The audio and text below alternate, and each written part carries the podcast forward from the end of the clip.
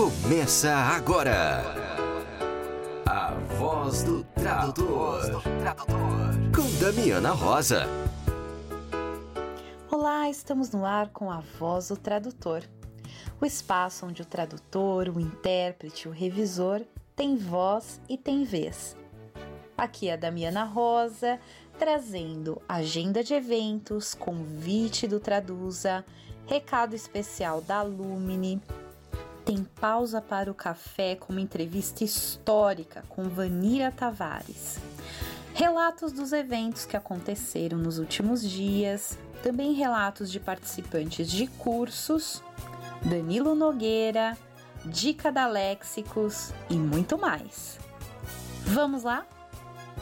Damiana, quais são os assuntos desta semana?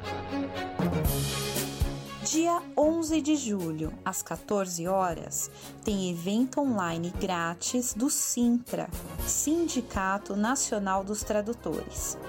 O palestrante será o nosso colega Richard Lever, que vai abordar o tema O mercado de tradução está mudando, depende de nós mudar para melhor. Para se inscrever, basta enviar um e-mail até o dia 9 de julho para contato sintra.org.br com o assunto Palestra do Richard Lever. E a nossa querida colega Kátia Santana nos envia um convite do Traduza. Olá, ouvintes da Voz do Tradutor. Aqui é a Kátia Santana e eu gostaria de convidar vocês para o nosso curso Documentos Médicos, Características e Aspectos Jurídicos e Éticos, com a advogada Camila Cortez. O curso vai ser online nos dias 18 e 25 de julho, das 9 às 13 horas, e a gravação vai ficar disponível para os participantes até o dia 1 de agosto. A tradução de determinados documentos da área médica envolve, além dos aspectos terminológicos, aspectos jurídicos e éticos aos quais o tradutor também precisa estar atento.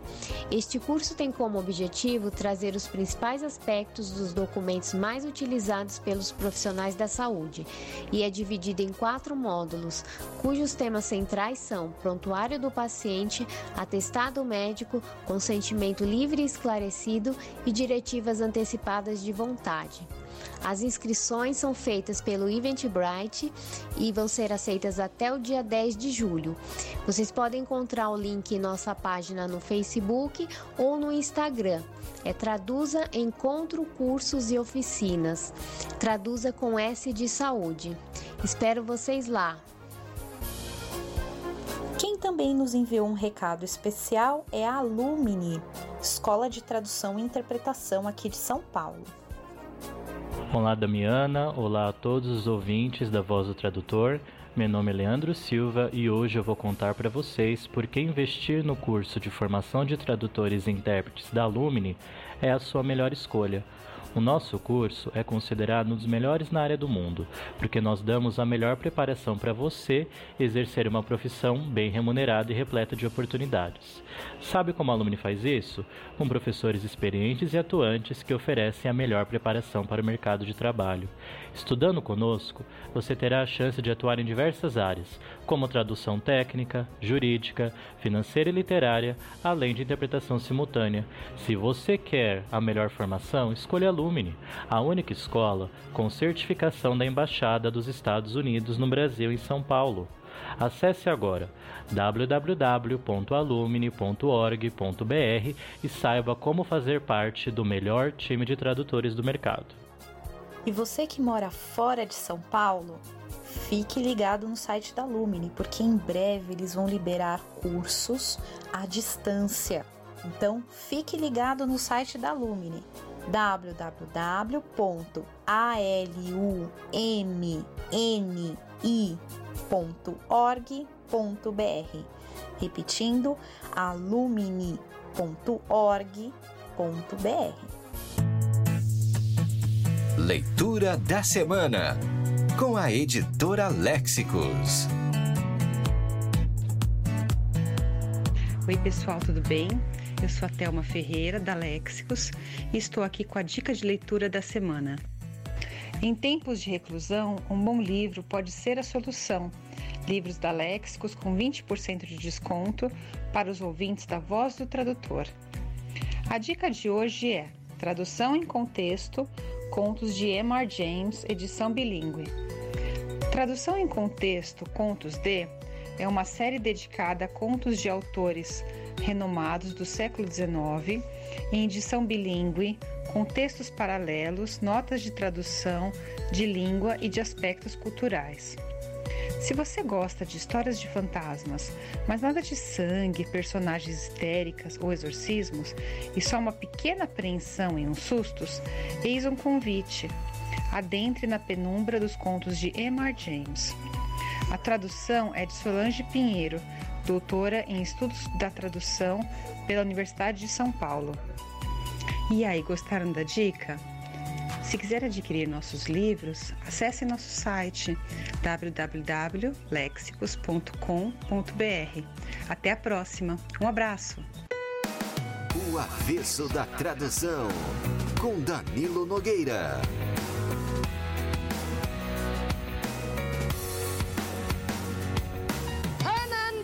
Hideaway, olé! Redoci, do Fab. Gostou? é o break de Hernando's Highway, que foi gravado no Brasil sob o nome de Na Toca do José. Faz parte de um musical da Broadway chamado Pajama Game, que no Brasil virou um pijama para dois. Vai do sétimo ao oitavo compassos depois da introdução, como era de esperar. A Damiana botou três links na descrição de A Voz do Tradutor. O primeiro para quem sabe ler música, o segundo para quem não sabe ler música, mas quer conhecer a peça toda, o terceiro para a biografia do Guiarone, que reescreveu a letra em português e batizou de A Toca do José. Use para acompanhar melhor esta lenga-lenga toda. Por que Pajama Game virou um pijama para dois não nos interessa. Já que o nome de filme não é traduzido, cria-se um novo nome que pode ter ou não ter relação com o original.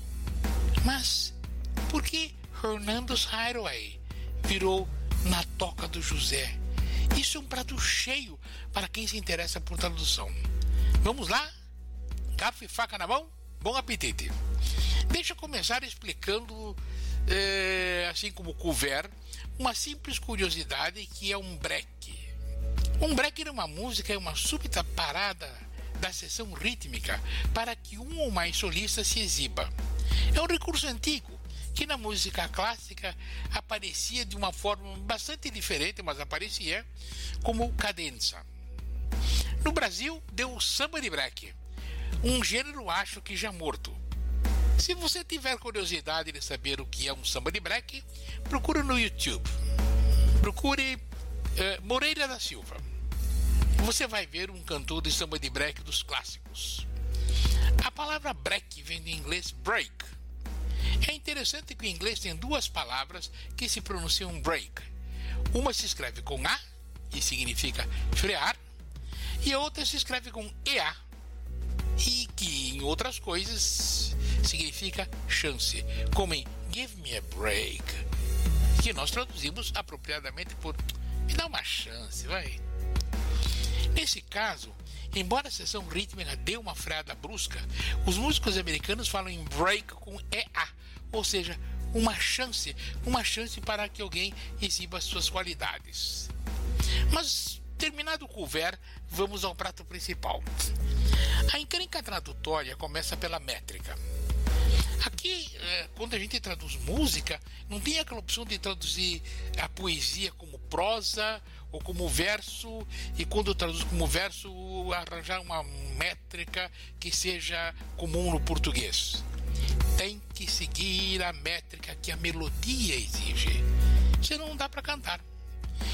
E a coisa fica complicada, porque, como você provavelmente sabe, o metro mais popular em português é a redondilha maior. Sabe?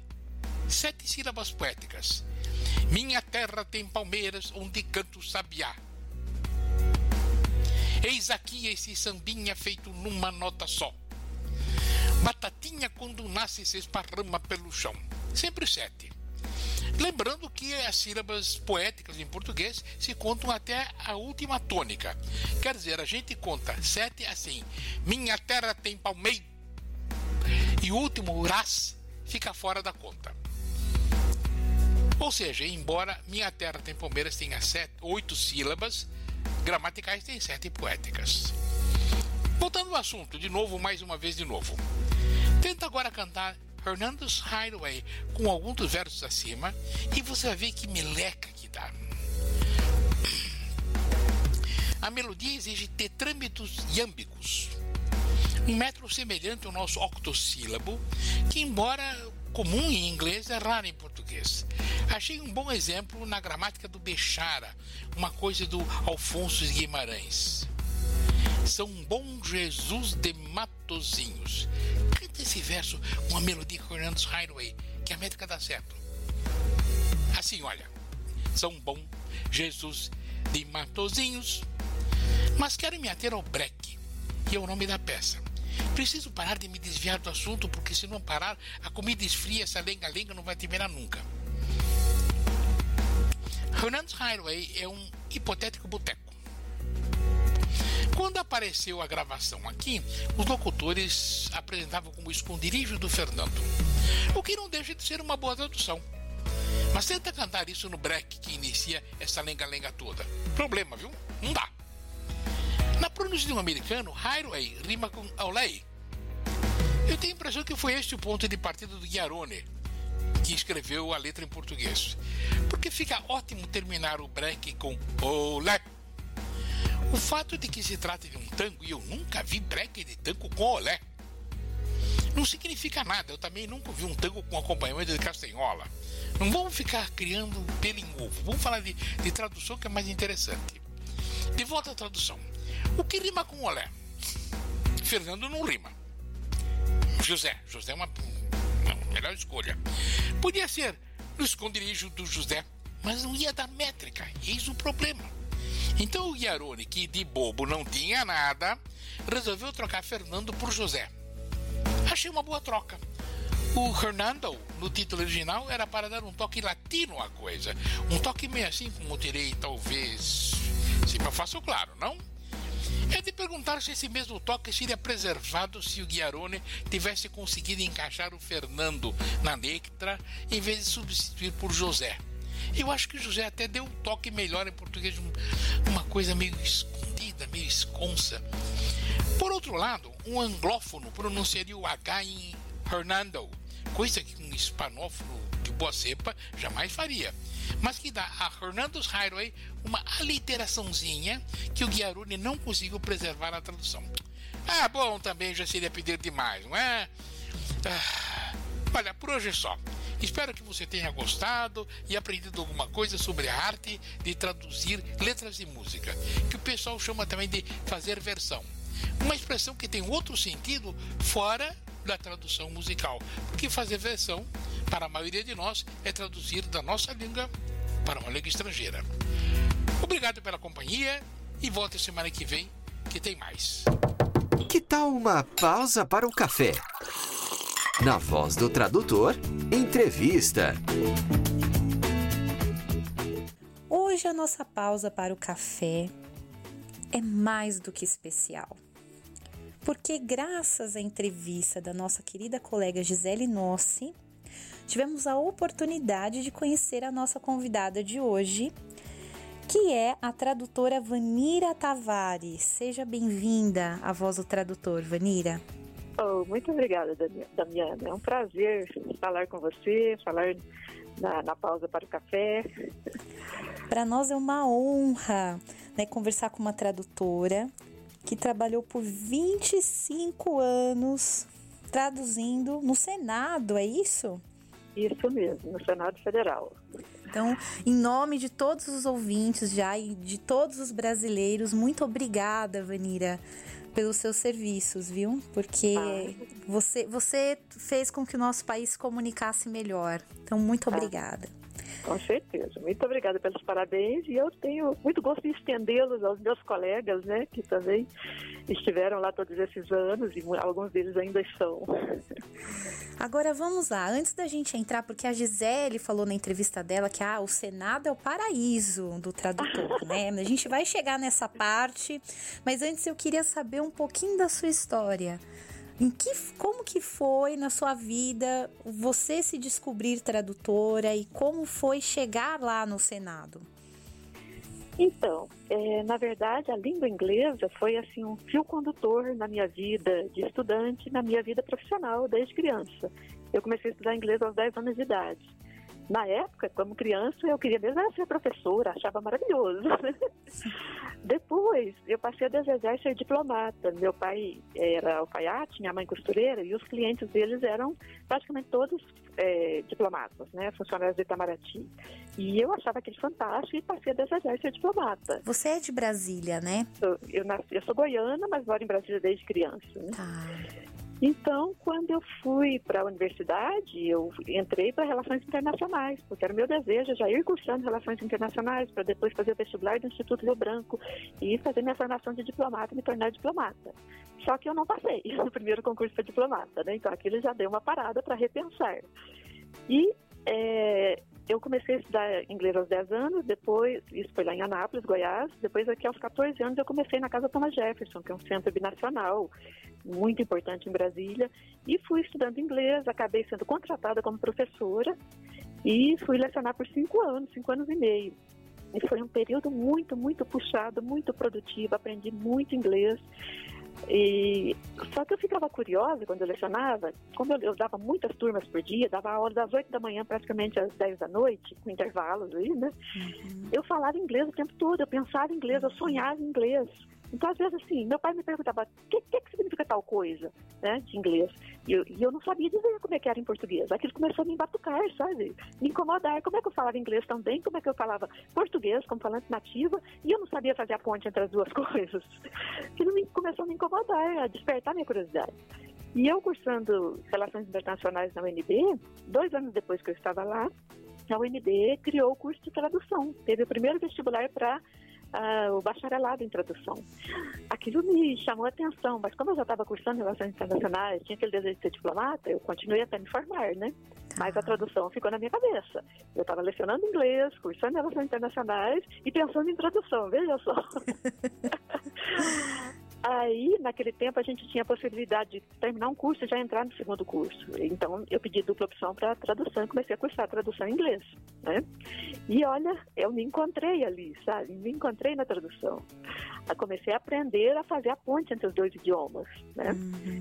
Foi aí que eu vi que o meu português estava ficando enferrujado, porque de tantos anos lecionando inglês, pensando em inglês, estudando para valer gramática, vocabulário, eu tive que voltar a estudar português de novo, sabe? E é legal, um é muito legal legal você falar isso, porque muita gente vem, ai, o inglês é minha vida, o espanhol é minha vida. Aí a gente oh. fala, e o português? Ah, eu não gosto não. Aí eu falo, olha, então acho que não dá para tradução não, né, Vanira? Não, é a nossa língua materna é a primeira, é a fundamental, é a que a gente tem que saber melhor até, né? Então, eu senti essa necessidade e fui procurar um, curso especializado de português, encontrei, e o curso era dado por um consultor do Senado Federal, que era bambambam bam, bam, em língua portuguesa. Nossa, foi um reencontro com a língua portuguesa depois de adulta já, né? De estudar é, novamente é, o é, que é uma oração subordinada. É, nossa, foi, foi muito interessante, foi um reaprendizado da minha própria língua, né? Legal. E é, nesse meio tempo eu comecei também a tentar fazer concursos. Eu gostava muito de ser professora, mas era muito puxado, era uma batalha grande. Eu não era formada em pedagogia nem em letras, então assim, para formar uma carreira dentro da escola, eu ia ter que fazer algo nessa área, né? Uhum. Então eu comecei a fazer concursos públicos. Brasília é o paraíso dos concursos públicos por causa da quantidade de órgãos públicos que tem, né? Sim. Então um dos concursos que eu fiz foi para o Tribunal Superior do Trabalho, para a área administrativa. Passei, fui chamada. Então eu entrei em licença na, na, na escola onde eu lecionava e fui ser funcionária pública. Isso me deu mais tempo para estudar, porque como funcionária pública você faz o seu trabalho ali, mas quando você vai para casa você não leva nada, não é? Sim. Como professora, você é professora o tempo todo, em casa você tem que preparar aula, tem que corrigir exercícios, tem que corrigir prova, não é? Você tem que pesquisar Verdade. o tempo todo. Então, eu era funcionário público no Tribunal Superior do Trabalho e ao meu lado trabalhava um colega cuja função era ler o Diário Oficial de ponta a ponta todo dia para ver o que, que era relevante para a Justiça do Trabalho. Uhum. Eu era estudante de tradução na UNB, o meu colega um dia levantou a cabeça e falou assim, Vanira, aqui tem um edital do Senado Federal para o concurso de tradutor. Eu falei, não acredito, nunca ouvi falar em concurso para tradutor. Um sinal. Olha, você já pensou? Aí eu fui, fiz a inscrição, eram cinco vagas para o concurso para tradutor do Senado Federal, três para língua inglesa, ah, uma para francês e uma para alemão. Curiosamente não havia para espanhol, né? Não pensaram nisso na época.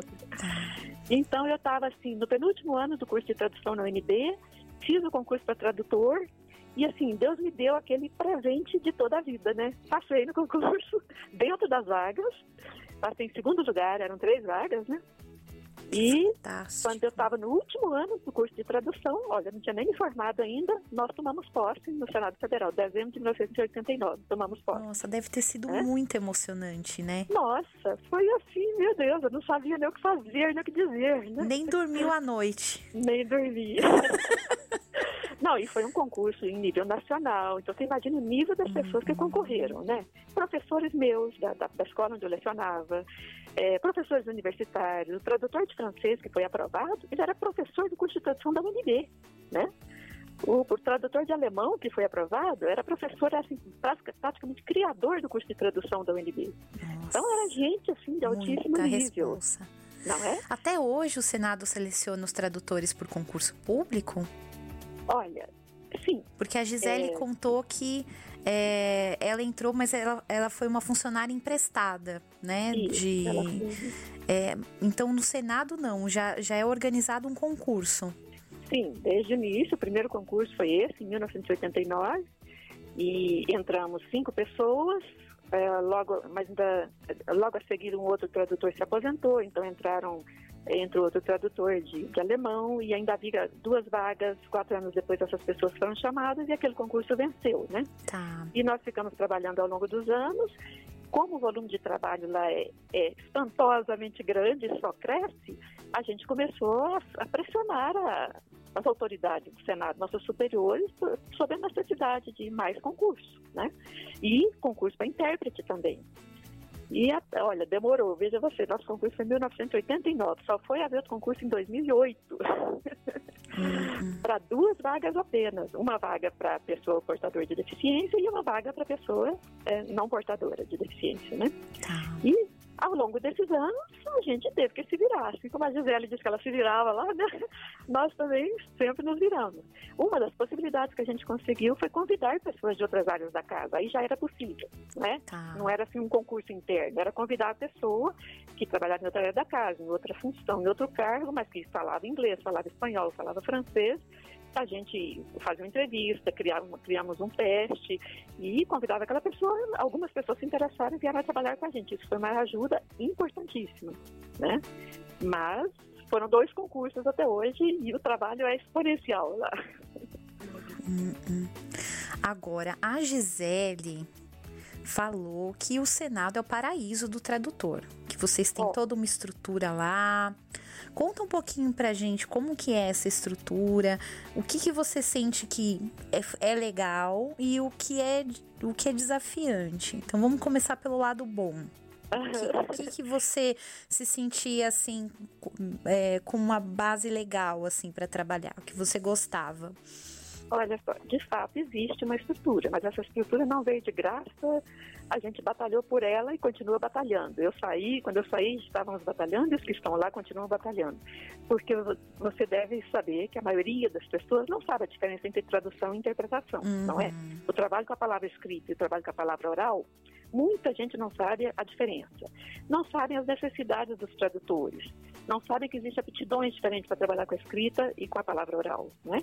Então, desde que nós entramos, assim, de início a gente não sabia sequer onde nos lotar. Embora o edital dissesse, vamos, os tradutores serão lotados na presidência, no cerimonial da presidência do Senado, não havia espaço físico, não havia vaga é, prevista na, na, estrutura do Senado, sabe? Uhum. Então, acabaram nos lotando num local chamado Subsecretaria de Edições Técnicas, que era um órgão, ainda existe, né, que publica obras, né? Mas ele, é, a presidência do Senado é, exigiu né, que a gente trabalhasse para todo mundo, para o Senado inteiro. A gente estava lotado, mas uma lotação simplesmente administrativa. Né? A gente tinha que atender a presidência do Senado, todos os gabinetes de senadores, que são 81 senadores, né? e mais a parte administrativa.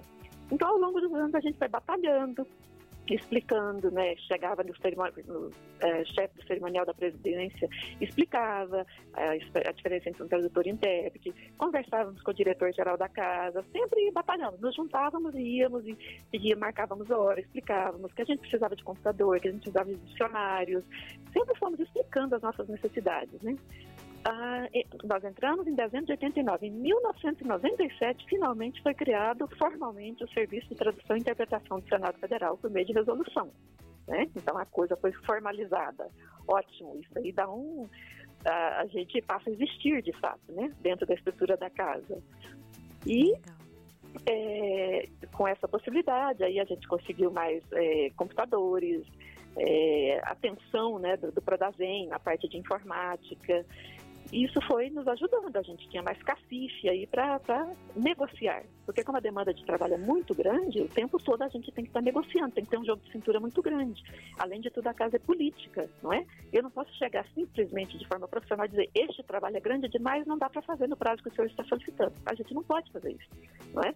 A gente tem que explicar, tem que propor é, soluções. É, se o, o, trabalho do senhor tem 100 páginas, eu posso traduzir inicialmente só o sumário executivo uhum. e entrego, digamos, daqui a dois dias, e aí a, o restante do trabalho a gente vai fazendo aos poucos tem que negociar. Então, com a criação formal do serviço de tradução, nós passamos a ter mais essa capacidade de negociação, que foi muito bom.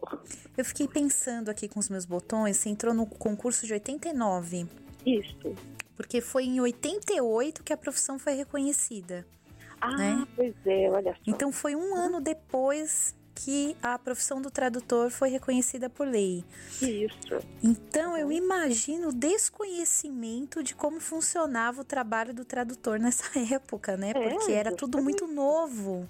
Muito.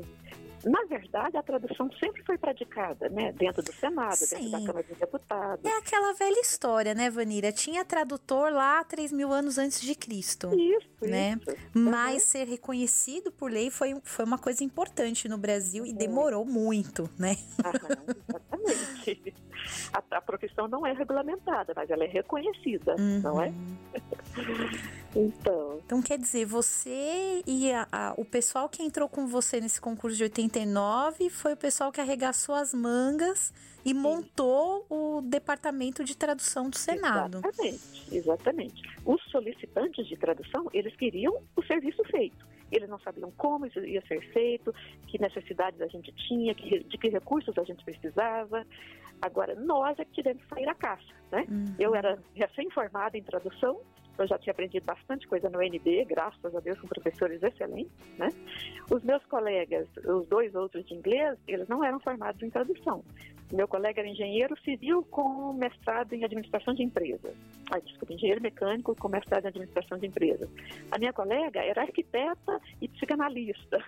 Nossa. Quatro anos depois, entrou uma colega que é formada na, em letras, pedagogia, é professora de português em faculdade, é uma pessoa que sabe muito português, é escritora, é jornalista. E a outra a colega é formada em filologia germânica. Então, é um pessoal de altíssimo nível, de altíssima capacitação, mas assim, todo mundo tinha feito tradução em algum momento, todo mundo tinha lecionado inglês em algum momento, que parece ser assim, uma característica comum aos tradutores. Né?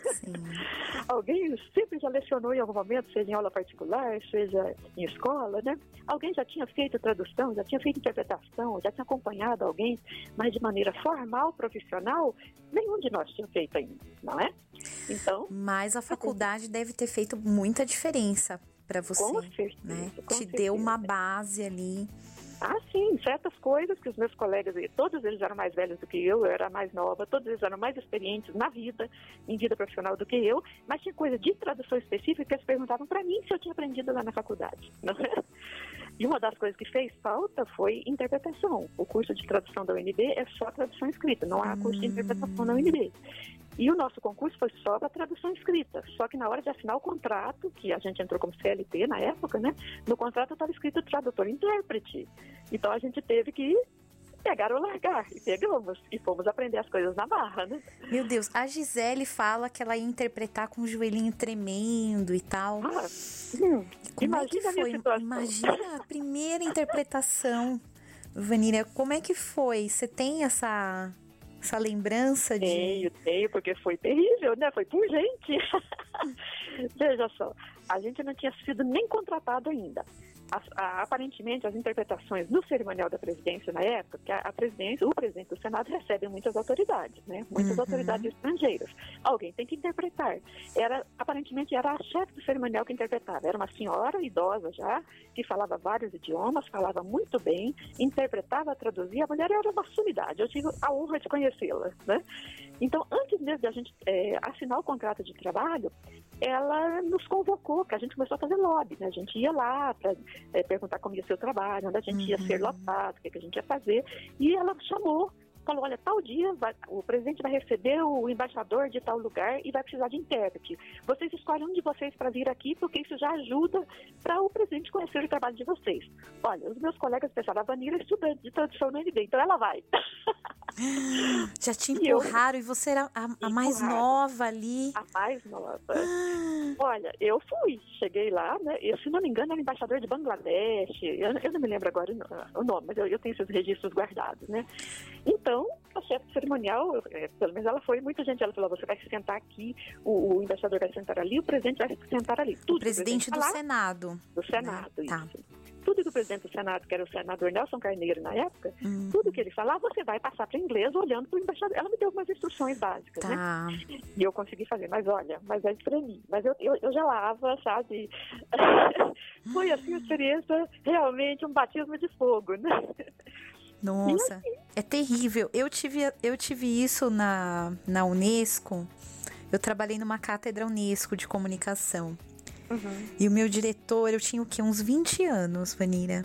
Eu tava voltando da Xerox, cheia de papel, sabe? Oh, Aí ele me pegou, ah, vem aqui você, ó. Você vai sentar aqui no meio. Tá vendo esse cara aqui? Esse cara aqui só fala espanhol. Esse cara aqui só fala português, você vai traduzir um pro outro. E todo mundo ficou olhando pra mim, assim. E eu, eu Pode fazia letras de licenciatura. Você imagina aham. o desespero. Assim, eu tenho pesadelo com essa cena até hoje.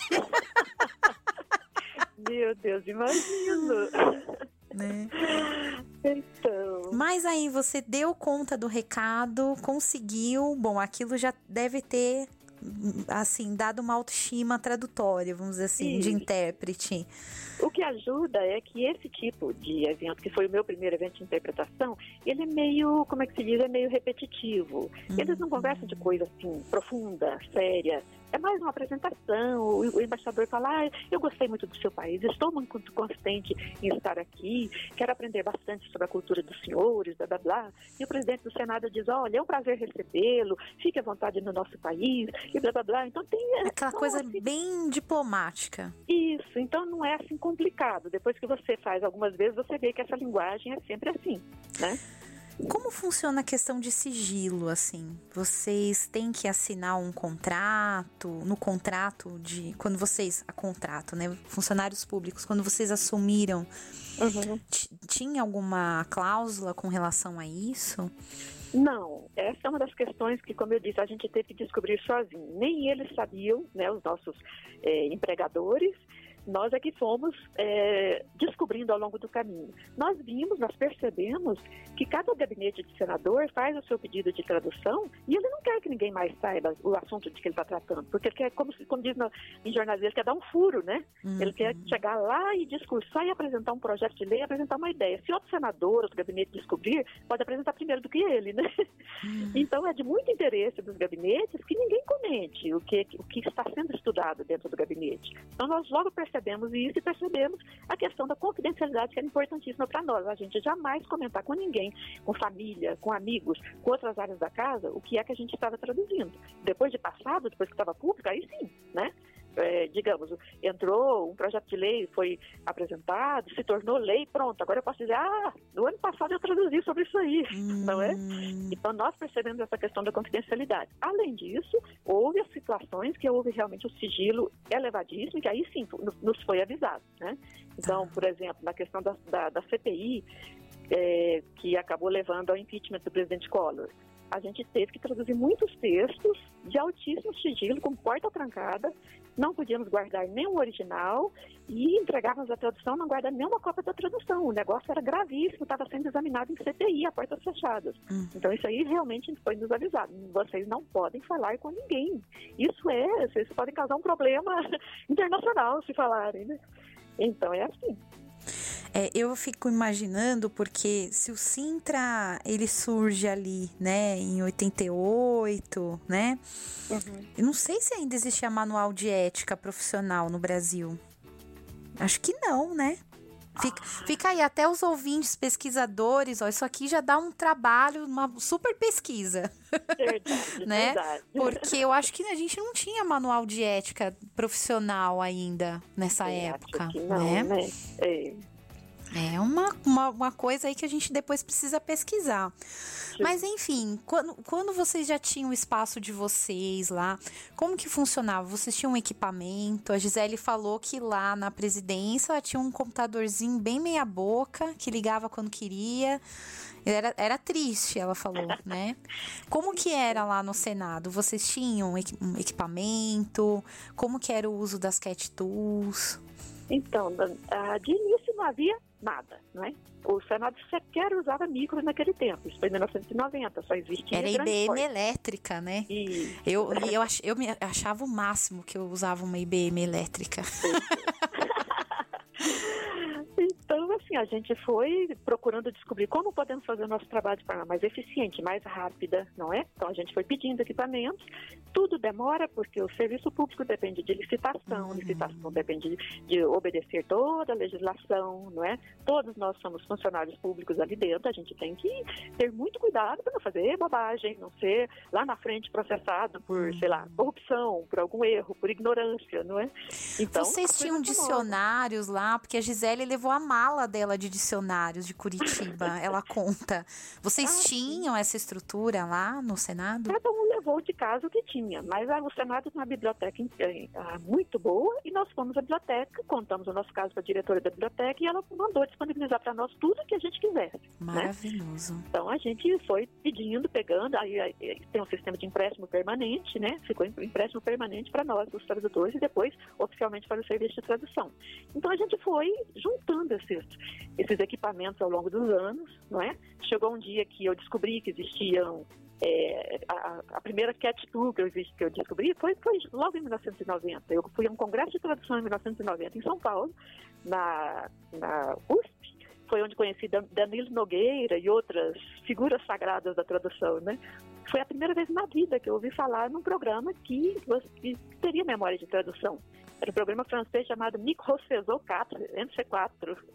E aí, a partir daí, desses congressos que eu ia, eu ia conversando com os colegas e dizendo, oh, existe isso, existe aquilo. Primeira vez que eu ouvi falar em estudos de corpos, corpora, né? Uhum. Marcela também, eu cheguei e falei com os meus colegas também. Então a gente foi pedindo essas coisas. Então um dia a gente passou a ter o Deja Vu, trabalhamos no Deja Vu por vários anos, até que chegou um momento em que o Dejavi não funcionava mais na plataforma do Senado, porque a plataforma de informática, de, de computação, ela vai ser sempre atualizada, modificada pelo Prodazem. Então chega um momento que certas coisas não funcionam mais, tem que ver o que, é que vai fazer, né?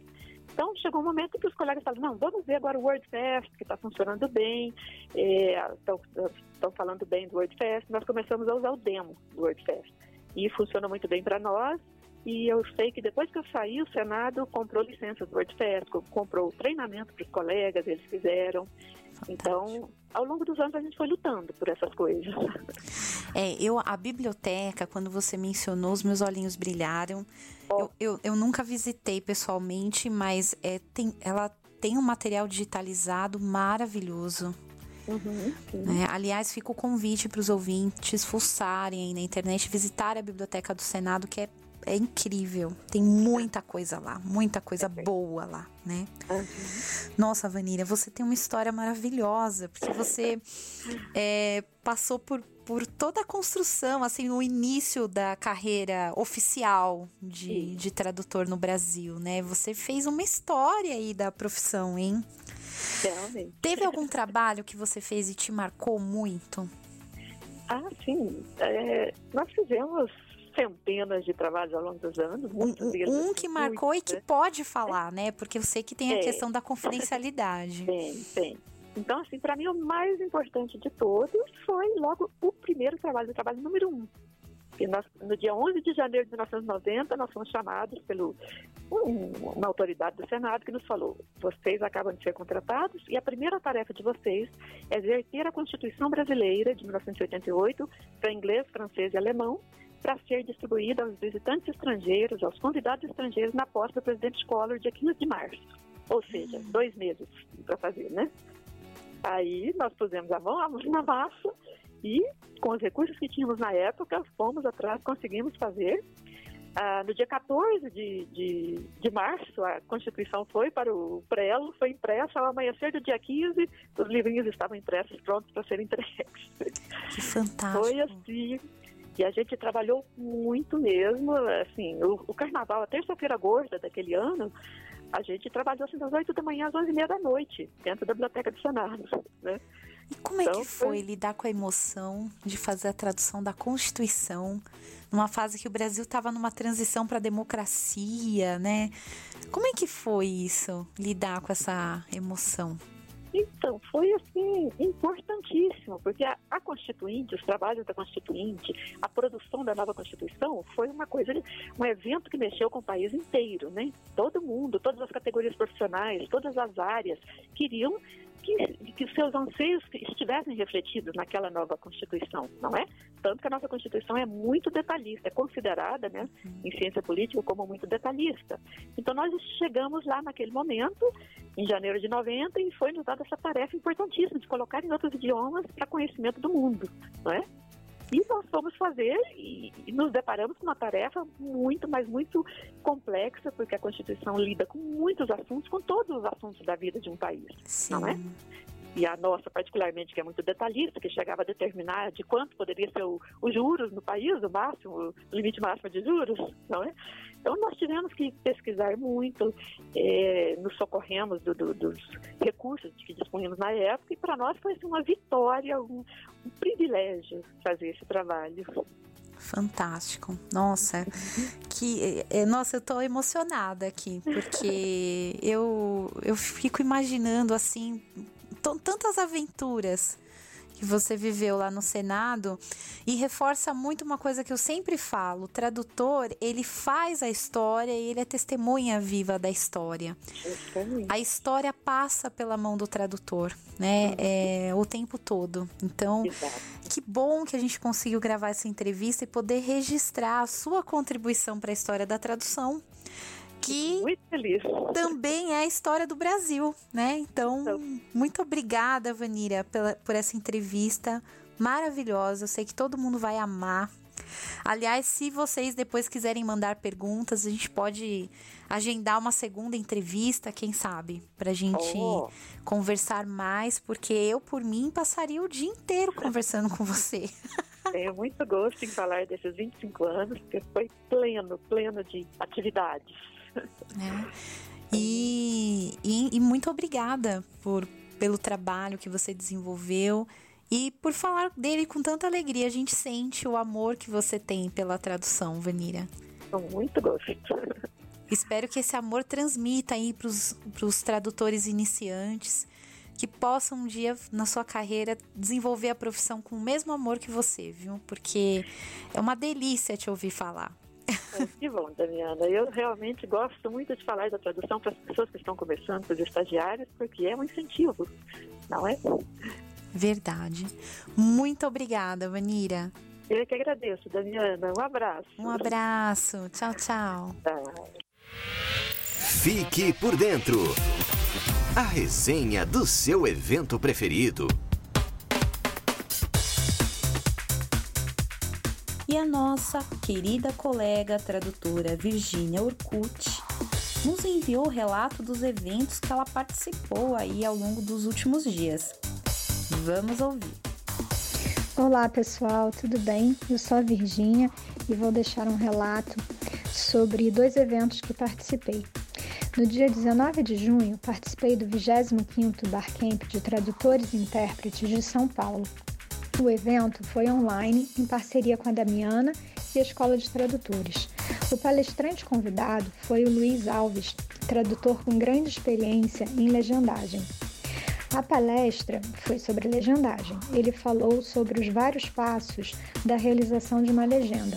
Falou sobre o mercado de trabalho, fansubers, tradução de títulos de filmes, sendo aqui um ponto onde muitas vezes o tradutor é bastante criticado, sendo que não é o tradutor quem decide o título de um filme. O palestrante também ressaltou fatores que o tradutor deve levar em consideração ao aceitar um projeto de trabalho, como a duração do vídeo, idiomas envolvidos, o assunto, disponibilidade de roteiro ou transcrição, data de envio do material e prazo de entrega, formato inicial do vídeo, formato de entrega, prazo de conclusão.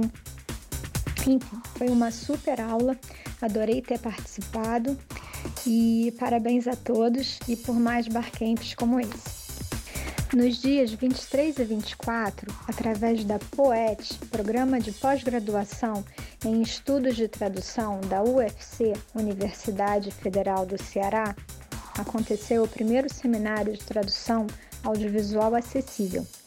Vou ler para vocês todo o conteúdo das palestras. O primeiro palestrante foi o Ítalo Assis. Falou sobre parâmetros de legendagem para surdos e ensurdecidos no Brasil.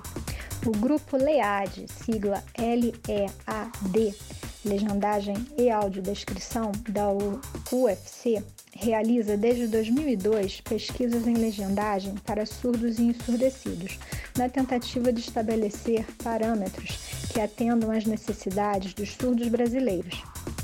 Nesse sentido, a palestra teve o objetivo de apresentar os principais resultados das pesquisas exploratórias, descritivas e experimentais sobre LSE no Brasil, realizadas no âmbito do grupo LEAD, ressaltando as questões teórico-práticas envolvidas nesse processo de tradução. Já no segundo dia, a palestrante foi a Catarina Nascimento, falando sobre a tradução de efeitos sonoros dos filmes para a legendagem para surdos ensurdecidos. As demandas de legendas para surdos ensurdecidos crescem devido às leis que exigem esse tipo de acessibilidade audiovisual.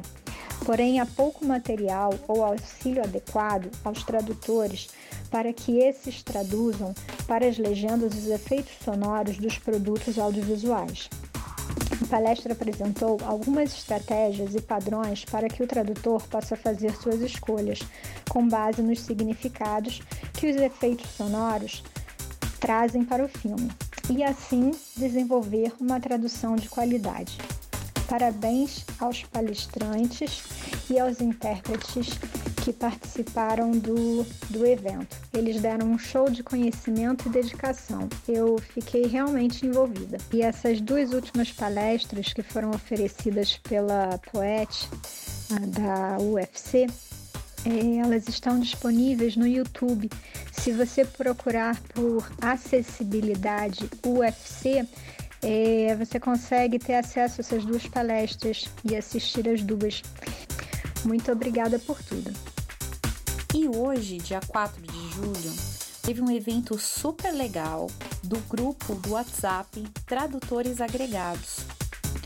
E dois colegas prontamente enviaram relato, então relatos fresquinhos aqui para vocês do evento que aconteceu hoje. Vamos ouvir. Olá, colegas tradutores. Eu acabo de assistir ao webinar Como o Prozê pode ajudar você. Tenho perfil nessa plataforma desde 2008 mas foi só recentemente que eu percebi que eu precisava não só atualizar, mas também completar minhas informações. E são muitas, muitas informações, a ponto até de desanimar quem está chegando, chegando de volta ou pela primeira vez. A palestra ministrada por Lorena Borges não só esclareceu, mas também encorajou, me encorajou a completar meu perfil e voltar com força. Parabéns e sucesso e a Lorena Borges. Muito obrigado. É... Oi, gente, tudo bom? Eu queria agradecer ao Felipe, à Lorena pela dispa e aos tradutores agregados pela disponibilidade do tempo deles para explicar pra gente como funciona a plataforma do PROS e ter toda essa paciência, explicar, foi incrível. Foram, foram mais de duas horas e foi, Foi muito legal todo o aprendizado. Entender que a plataforma do PROS pode fazer muito pra gente e que se a gente não se mostrar, ninguém vai saber quem a gente é. Muito obrigada, Lorena, Felipe e tradutores agregados. Estudos da tradução. Eu realizei o curso Oficina de Tradução Literária com a tradutora e intérprete Ana Carolina Conexni Bruni, juntamente com o apoio da tradutora e revisora Damiana Rosa de Oliveira, com o objetivo de me tornar tradutora de textos literários. Sou professora de inglês e revisora de textos, mas fiz o curso de letras, habilitação em inglês, para trabalhar com tradução, que é o meu grande sonho, e que começou a se realizar por meio desse curso excelente de tradução. Foram apenas duas aulas que valeram por anos de estudo. O meu curso, como era de licenciatura, não apresentava nenhuma cadeira de tradução, infelizmente. As aulas no curso de tradução literária preencheram essa lacuna que faltava na minha formação. Foram aulas bastante interativas e informativas, indo do início ao fim da formação em tradução. Conheci conceitos básicos até chegar na prática de fato, um curso bem completo. A Ana Carolina nos apoiou bastante durante esse processo, sempre nos trazendo para a prática. Isso era o que eu precisava para me sentir segura e iniciar na carreira. Já tinha me informado que os cursos com profissionais da área são os melhores para aprendermos o necessário para seguirmos essa carreira, mas agora pude comprovar isso. Quando a Ana nos informou que iríamos participar de um projeto de tradução, fiquei muito motivada e feliz com isso, pois era a oportunidade que eu queria para entrar nessa área. O projeto em questão é a tradução do livro The Seafarers, do famoso autor L. Frank Baum que escreveu o inesquecível O Mágico de Oz. É um livro maravilhoso e a tradução é inédita no Brasil. Na nossa tradução, foi intitulado As Fadas Marinhas. Com muito orgulho, eu digo que esse é o meu primeiro livro traduzido. Agradeço imensamente a Ana Carolina e Damiana, que foram responsáveis e idealizadoras desse projeto. O livro será doado à ONG Oceânica, que prontamente aceitou participar dessa experiência. Essa instituição vem realizando ações importantes para o nosso país, como ajudar as comunidades pesqueiras para conservarem os bens naturais, costeiro, marinho, entre outras. É uma história infantil com uma narrativa deliciosa, inusitada e cheia de surpresas, do início ao fim. Ter o privilégio de traduzir esse livro fantástico foi uma experiência maravilhosa e encantadora para mim. Foi um grande desafio. Em alguns momentos apareceram obstáculos. Cito alguns deles: procurar o melhor termo de uma frase para ser facilmente compreendida pelo falante da língua portuguesa e a tradução de piadas para o nosso idioma. Assim, eu pude constatar na prática como é o trabalho do tradutor, as facilidades e as dificuldades da profissão. Quem ficou interessado Aguarde a nossa tradução dessa história envolvente e embarque nessa aventura marinha cheia de imaginação e personagens encantadores, como Tagarela, Capitão Brás e as sereias. Fique por dentro da agenda da Escola de Tradutores.